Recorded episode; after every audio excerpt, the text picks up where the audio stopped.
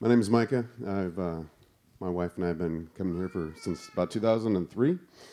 Um, we raised four kids at Cross Points. Uh, we're lucky still to have uh, two left. So I love to hear all the, the kids and everything like that. It's, it's good to hear. It's, it sounds of life. Our scripture reading today is from 1 Corinthians 15, 12 through 34. This is the CSB version. Now, if Christ is proclaimed as raised from the dead, how can some of you say there is no resurrection of the dead? If there is no resurrection of the dead, then not even Christ has been raised. And if Christ has not been raised, then our proclamation is in vain, and so is your faith. Moreover, we are found to be false witnesses about God, because we have testified wrongly about God that he raised up Christ, whom he did not raise up, if in fact the dead are not raised. For if the dead are not raised, not even Christ has been raised. And if Christ is not raised, then your faith is worthless, and you are still in your sins. Those, then, who have fallen asleep in Christ have also perished. If we put our hope in Christ for this life only, we should be pitied more than anyone. But as it is, Christ has been raised from the dead, the first fruits of those who have fallen asleep. For since Death came through a man, the resurrection of the dead also comes through a man. For just as in Adam all die, so also in Christ all will be made alive. But each in his own order Christ, the firstfruits, afterward, at his coming, those who belong to Christ. Then comes the end, when he hands over the kingdom to God the Father, when he abolishes all rule and all authority and power, for he must reign until he puts all of his enemies under his feet. The last enemy to be abolished is death. For God has put everything under his feet. Now, when it says everything is put under him, it is obvious that he who puts everything under him is the exception. When everything is subject to Christ, then the Son himself will also be subject to the one who subjected everything to him, so that God may be all in all. Otherwise, what will they do who are being baptized for the dead? If the dead are not raised at all, then why are people being baptized for them? Why are we in danger every hour? I face death every day, as surely as I may boast about you, brothers and sisters, in Christ Jesus our Lord.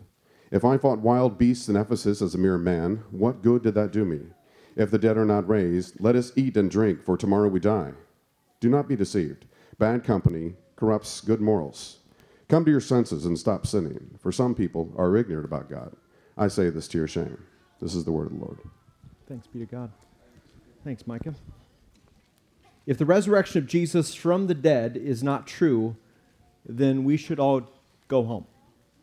I should definitely find another job because I've been lying to you for 16 years.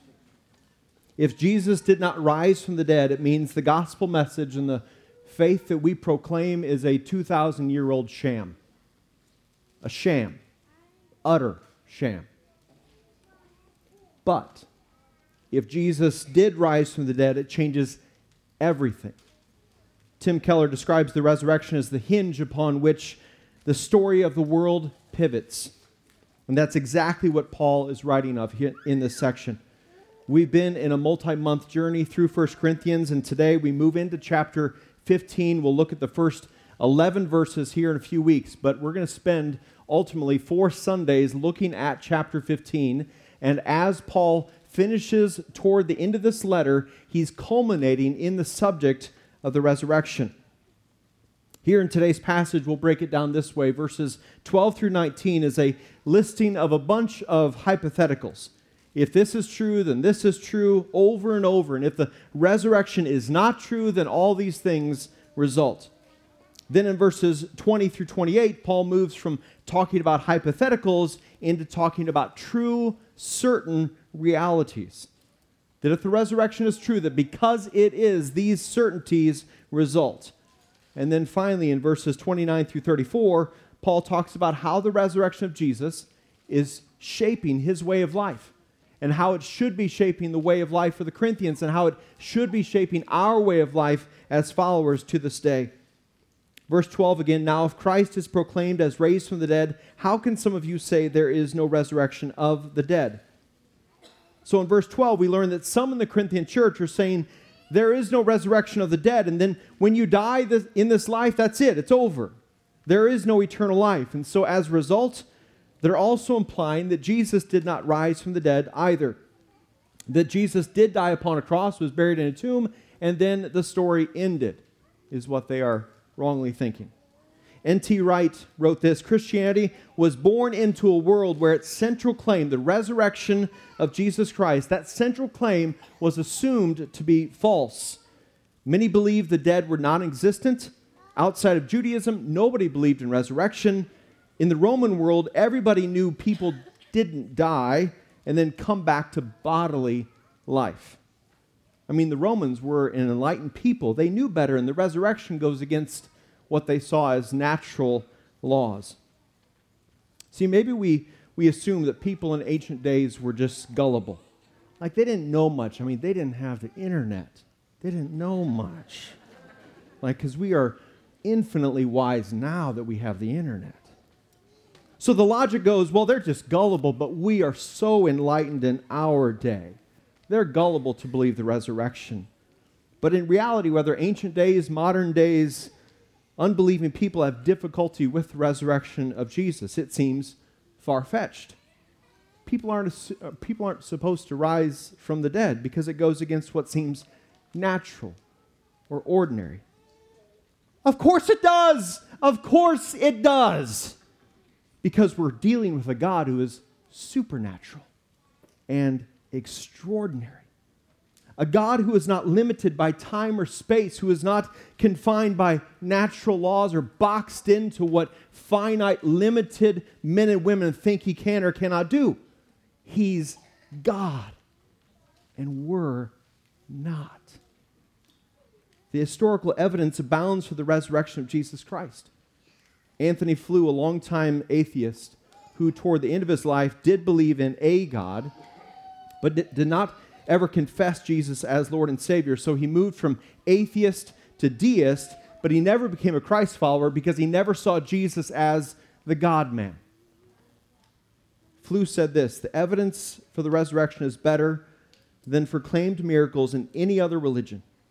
It's outstandingly different in quality and quantity from the evidence offered for the occurrence of most other supposedly miraculous events. So even though the evidence of the resurrection was strong, he never personally embraced it. Flew continued to put his hope in himself and not in the risen one. And some of you are there. You believe there's a divine being. You may even believe that Jesus rose from the dead. But you're still standing at this picture of this line of faith and going, I'm not crossing that. I'm not crossing that. I'm still going to put my hope in myself in the end. I'll bet on me. Friends, don't make such an eternally tragic, prideful mistake. Put your hope in Jesus today. Only He is forever faithful. Only He withstood all the commands of God and did them perfectly and died in our place, died in your place, and then rose again on the third day, proving that he is forever faithful. In this section, Paul is saying if Christians fail to believe in the resurrection, everything falls apart. Verse 14 If Christ has not been raised, then our proclamation is in vain, and so is your faith. Another word for vain there is empty or meaningless. If you're a Christ follower, you are proclaiming Jesus with your words and way of life. This is not just uh, those who preach from a platform. Paul is saying that if Jesus did not rise the, on the third day, then our words, your words, let alone our entire faith is empty, it's vain. Because if we're saying that our faith is in a man who is still dead, what good is that faith? Such faith is empty. Verse 15, Paul says that if Jesus did not beat death, then we are found to be false witnesses about God. So not only were the apostles liars, but so am I, and so are you. Our reputation, our integrity should be called into question. Verse 18 Those then who have fallen asleep in Christ have also perished. Meaning, if Jesus is still in a tomb, then there is no eternal life for Christ followers. If the story ended in a tomb, for Jesus, why would we think that our believing friends and family who we miss, why would we believe that their story would end differently than his? Verse 19 If we have put our hope in Christ for this life only, we should be pitied more than anyone. If our, if our hope was in Jesus, notice he, notice he says, for this life only, that we should be looked down upon, pitied, comforted, patted on the head. Oh, sorry you misplaced your faith, little one. He's still dead. So the hope that you supposedly have is no hope at all. Verse 17 If Christ has not been raised, your faith is worthless. You're still in your sins. You are still in your sins. That's a sobering, devastating thing if Jesus did not rise. A Christ follower is one who admits they are a sinner, meaning they are the ones who are the first to admit we've missed the mark in how our Creator God has called us to live. Meaning we've done the things we shouldn't have done, and we've not done the things that we should have done.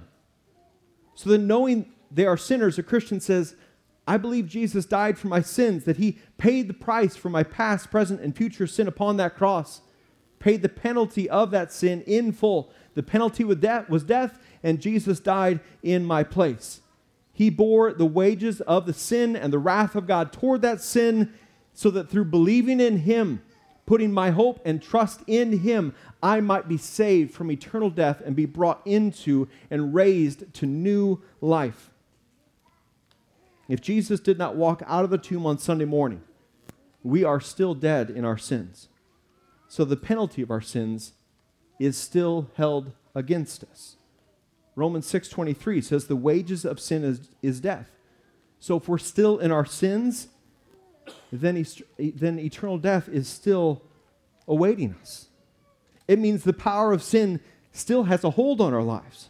That we're still chained up to it, that we're still enslaved. If Jesus is still dead, then we are still dead in sin.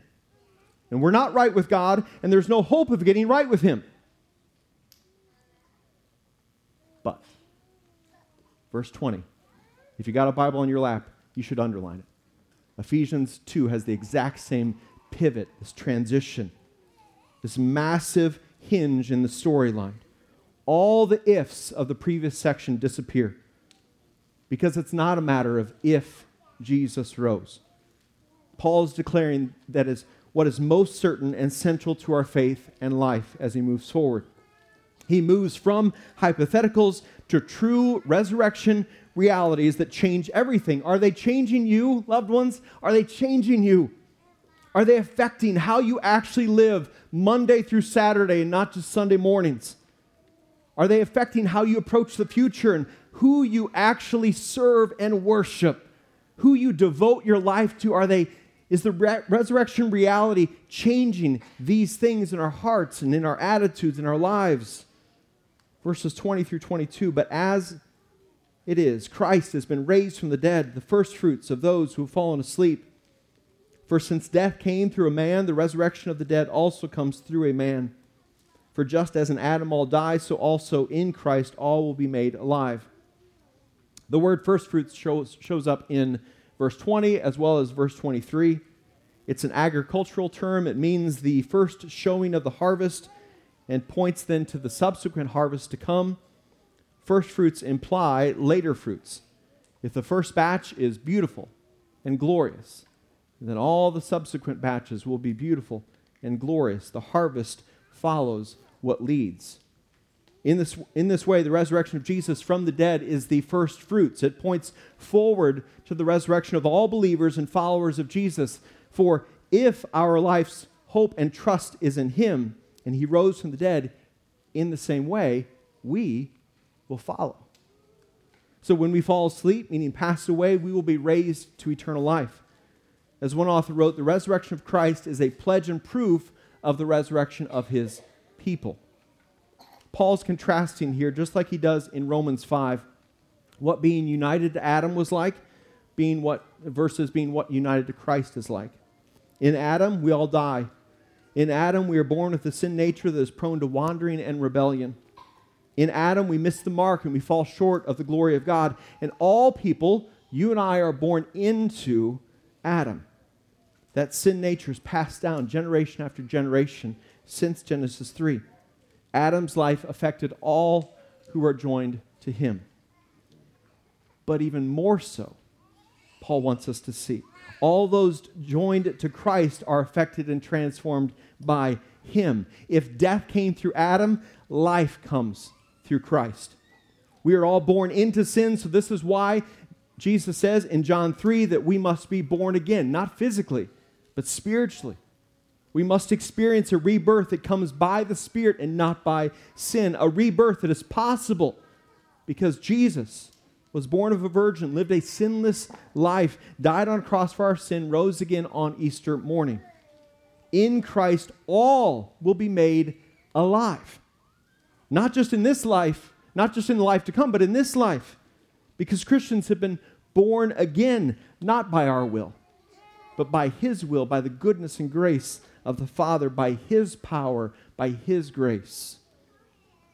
So now, brothers and sisters, it's not our original, old Adam identity that defines us, but rather it's our new identity in Christ that defines us internally and then, and then determines our life outwardly. An identity that can never be taken from us because we didn't go out and earn it, but it was given to us by grace. And so as a result, the identity is secure. It's secure verses 23 through 28, Paul continues to lay out certain and true realities because Jesus rose from the dead. He's pointing our eyes forward, but each in his own order. Christ, the first fruits, afterward, at his coming, those who belong to Christ. Then comes the end, when he hands over the kingdom to God the Father, when he abolishes all rule and all authority and power, for he must reign until he puts all his enemies under his feet. The last enemy to abolish to be abolished is death. For God has put everything under his feet. Now, when it says everything is put under him, it is obvious that he who puts everything under him is the exception. When everything is subject to Christ, then the Son himself will also be subject to the one who subjected everything to him, so that God may be all in all. Paul's laying out a divine order that has taken place, that will take place in the future, an order that that includes or begins with the resurrection of Jesus Christ, that leads to the resurrection of all believers, that leads to the end when Christ will return. The final judgment and a new heavens and a new earth are established. The first fruits will return in glory, and the harvest of saved people from every tribe, tongue, and nation throughout all history will be gathered in worship of the one who did all the work. His name is Jesus Christ do you see the overwhelming in this passage, this section? Do you see this overwhelming and vivid picture that Paul is painting of the final and complete supremacy of Jesus Christ?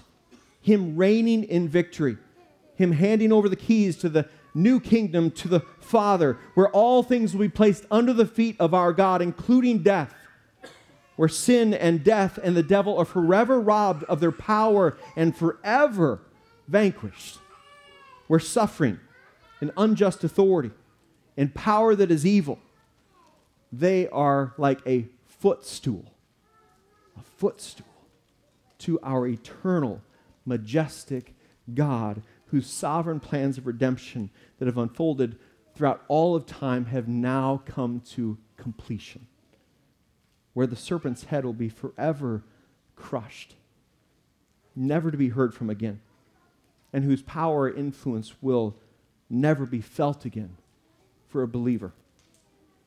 Notice how many times the word under shows up. Because nothing and no one is greater than our God. And that's not just true in the future, it's true now. Even while we live in a fallen world, even while the devil's lurking around like a lion seeking for, for someone to devour, even as our sinful flesh lingers our God is greater. Our God is greater in the future. Our God is greater now. Evil's days are numbered, loved ones.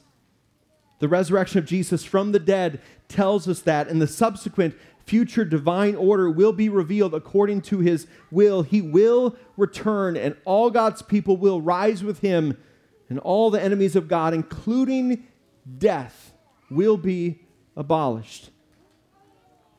Brothers and sisters in Christ, don't let your life's vision get sucked down into navel gazing through life. Don't get spiritually apathetic and drift off to sleepy, self centered town. Awake, brothers and sisters, awake. Look up and look forward, awake to a living God who's at work in our lives. Live in light of the certain reality of the resurrection of Jesus and all the certain realities that are yet to come because of it. Are you fearful of the dark? The darkness can never overcome the light. It didn't on Sunday, it doesn't now. Are you anxious about the future? Fear not. Our risen God is in us and with us and for us. In the fear, don't trust in yourself. Trust in the risen one. Are you grieving the loss of a brother or sister in Christ? Grieve well, but don't grieve without hope.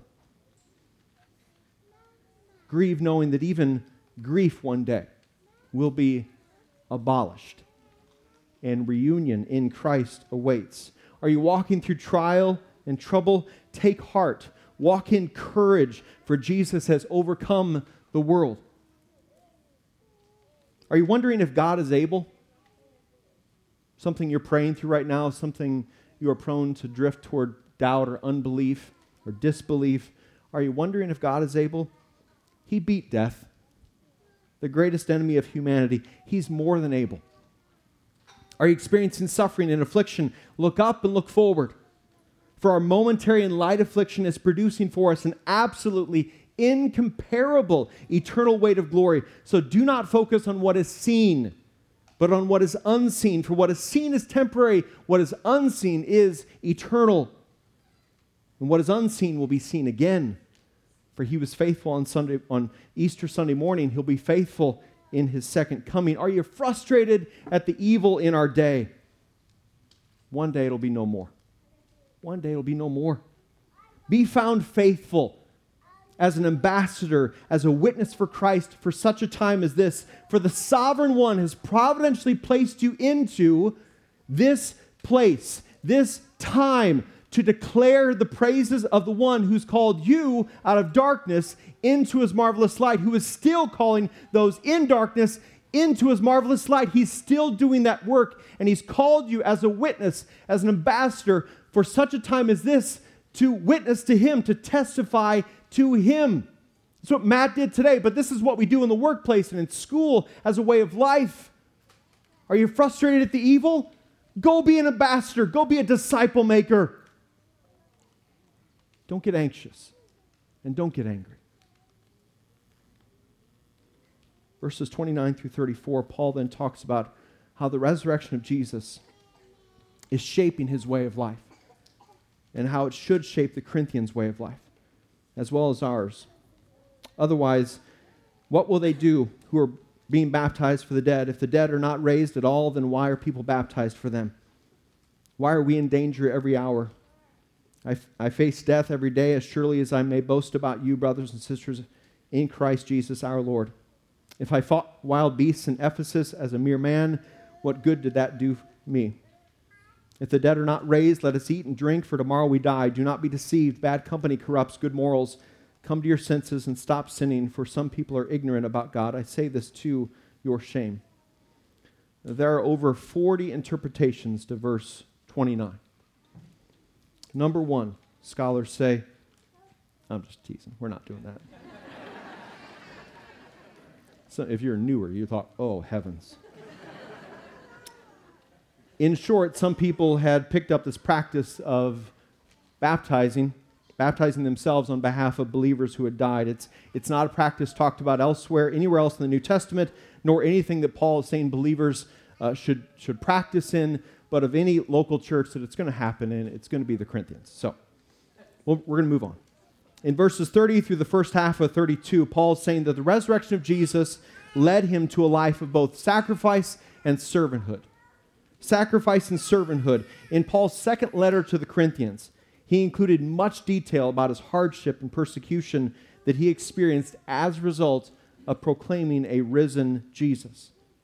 Gordon Fee wrote of these words in, in, uh, in chapter 15. He said this Here's a succinct pastoral theology of the risks and the dearest, deepest concerns of a pastor who's willing to sacrifice all for the gospel in light of that future gathering together of all at the resurrection.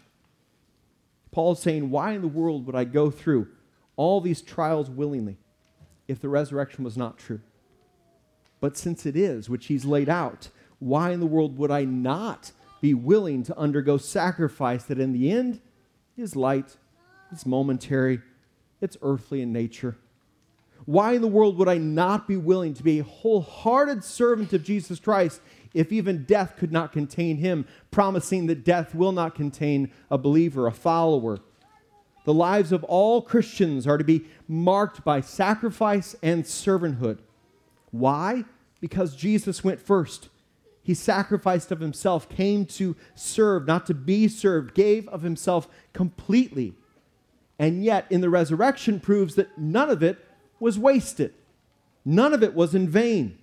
It was all part of the Father's plans. And so, as we follow in his footsteps, we sacrifice and we serve in order to reflect and glorify the one who went first. Not in order to be loved, but because we are loved. Not in order to earn eternal life, because, but rather because eternal life is already ours. It's already ours. You're already a citizen of heaven. We don't walk into that citizenship, it's ours now. And his resurrection promises our resurrection. If the dead are not raised, let us eat and drink, for tomorrow we die. Do not be deceived. Bad company corrupts good morals. If you follow the logic, the hypothetical logic of verses 12 through 19, this is where you land. You eat, you drink, because tomorrow we die, none of this matters. Life becomes about survival. It becomes about indulgence, self preservation, and self protection. You either drift toward living in fear and you hunker down and you grow more and more anxious or more and more angry, or you start to live full throttle chasing after pleasures of this world. Either way, your life becomes marked by a profound lack of hope a profound lack of belief, a profound lack of trust in the risen King of Kings. Paul's quoting from Isaiah 22, and in that historical context, Assyrian invaders would soon be wiping out the Israelites, wiping them out because of their continued rebellion and dismissing of God's calls to return to Him.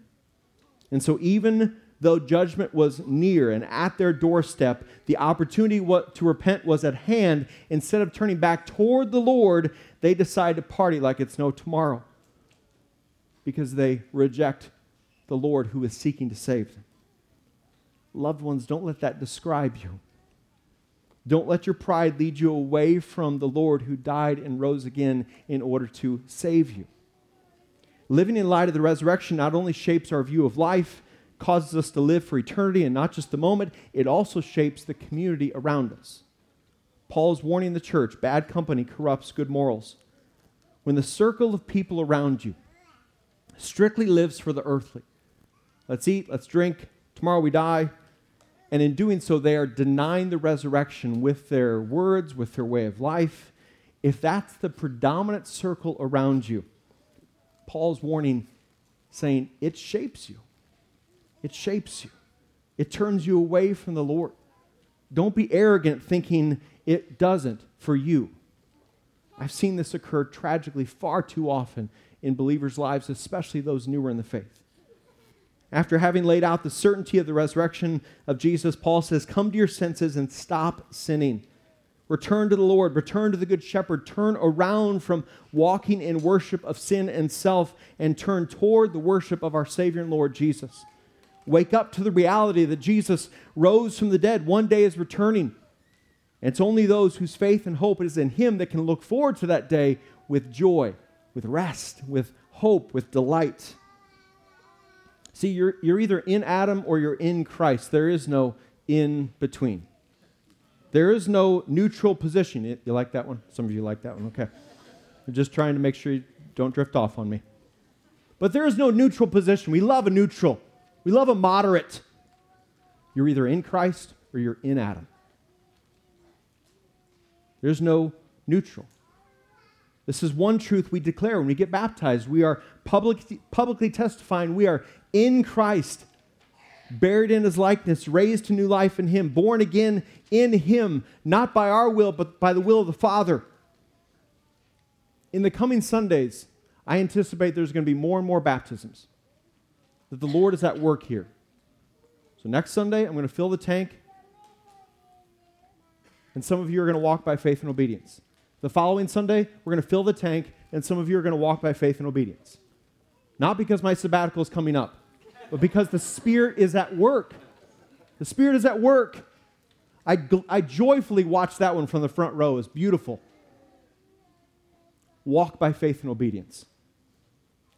Let God get the glory through your testimony. Some of you confess Christ as Savior and Lord.